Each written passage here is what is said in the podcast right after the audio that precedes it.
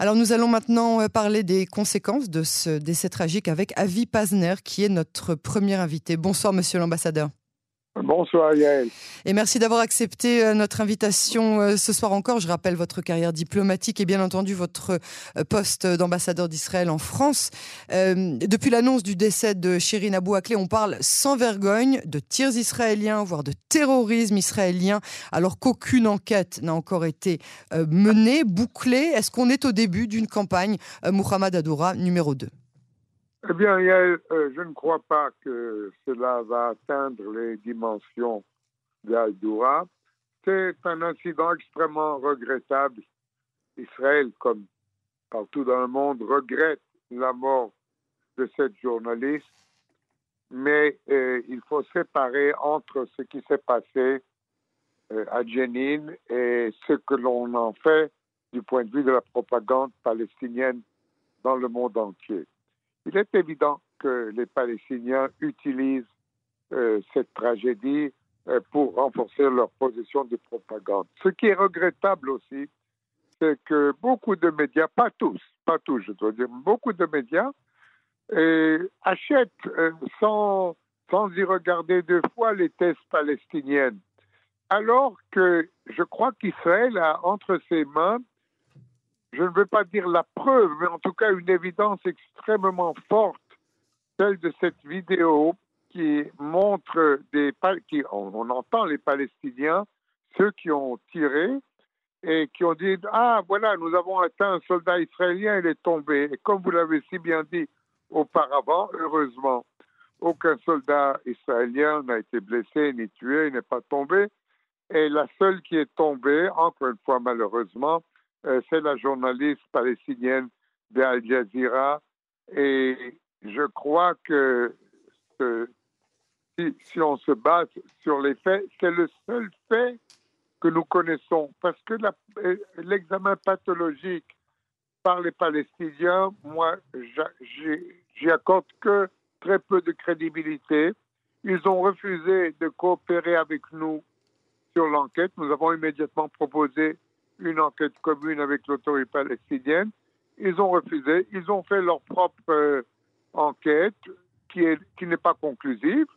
Mais je crois que s'ils avaient trouvé un boulet israélien c'est ce que je me dis aussi, c'est que s'ils avaient trouvé la preuve d'une trace balistique israélienne, ils auraient réussi à le faire savoir de toute façon. Voilà, mm. ils l'auraient immédiatement annoncé. Et je crois que ce qu'ils ont trouvé, c'est des traces euh, balistiques palestiniennes. Alors ils ont dit on n'a pas de preuves ni d'un côté ni de l'autre. Alors là, il y a des négociations, il y a une petite heure euh, qui euh, apparemment sont, sont en cours pour justement récupérer vers Israël pour une enquête commune le, la, balle en question. Est-ce que, est que vous pensez que si cette enquête est conclue, on aura le fin mot de l'histoire?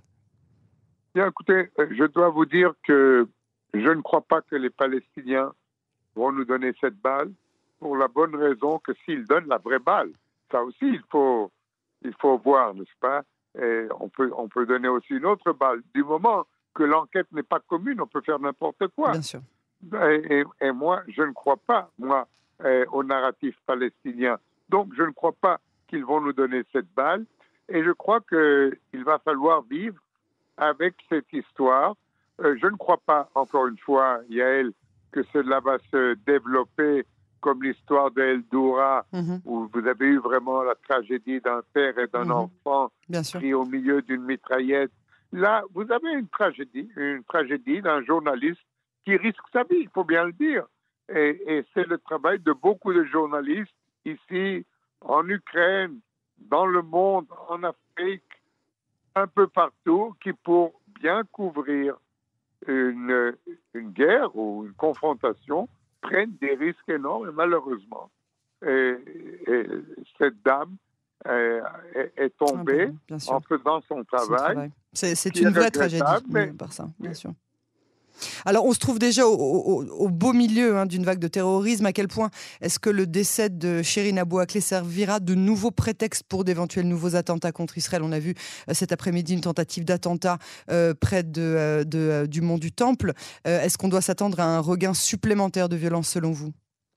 Crois que les Palestiniens n'ont pas besoin d'autres raisons pour continuer, parce qu'on parle ici d'une continuation d'une campagne de terrorisme qui a débuté, euh, qui a débuté il y a six ou sept semaines mhm. et qui a fait déjà 19 victimes du côté israélien. Je pense que malheureusement, euh, nous ne sommes pas encore au bout de cette vague de terrorisme, mais nous essayons d'y arriver et c'est précisément pour cela que, à mon avis, Sahel doit continuer ses opérations dans, dans le nord euh, de, de, la Samarie, à Jenin, aux alentours de Jenin, parce que c'est là-bas un des centres les plus importants du terrorisme. C'est de là que viennent la plupart des terroristes.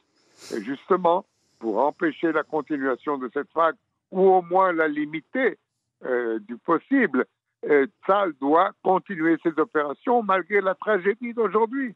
Sal doit continuer ses opérations parce que, à mon avis, sans cela, sans ces opérations, nous aurions une vague beaucoup plus importante euh, de terrorisme de ce que nous avons vu pour le moment.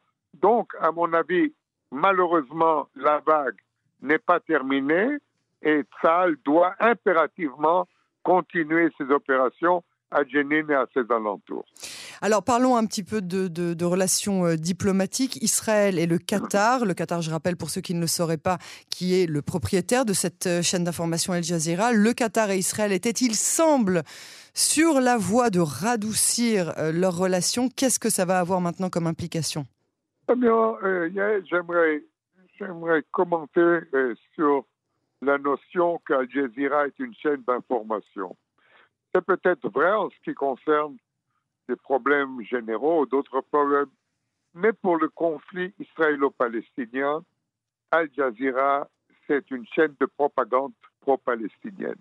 Et cela a été depuis, depuis qu'Al Jazeera existe, ça fait maintenant 25 ans, ça a été toujours comme ça, ce qui n'a pas empêché, durant ces 25 ans, ou 30 ans même, que les relations d'Israël avec le Qatar se soient déroulées avec des hauts et des bas. Mais des relations officieuses. Là, on parlait éventuellement entre Jérusalem et Doha d'une normalisation peut-être après l'Arabie Saoudite. Là, on est en train de s'en éloigner, n'est-ce pas? Non, mais écoutez, je me rappelle des années 90, nous avions un représentant à Qatar. C'est vrai.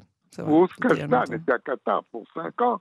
Après, cela a baissé. Maintenant, cela a repris il y a quatre ou cinq ans parce que le Qatar et nous avons le même intérêt de calmer le jeu euh, dans la bande de Gaza.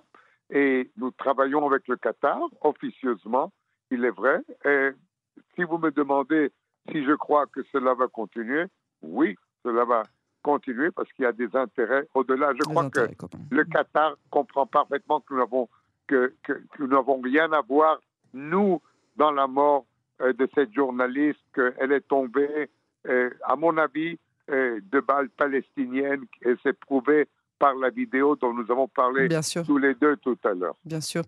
On ne peut qu'espérer en tout cas que ce soit les conclusions rapides hein, de, de, cette enquête. Avi Pazner, ancien ambassadeur d'Israël, merci pour cette analyse. C'est toujours vraiment un plaisir de, de vous recevoir sur les ondes de Cannes en français. À très bientôt. Merci Yael, à bientôt.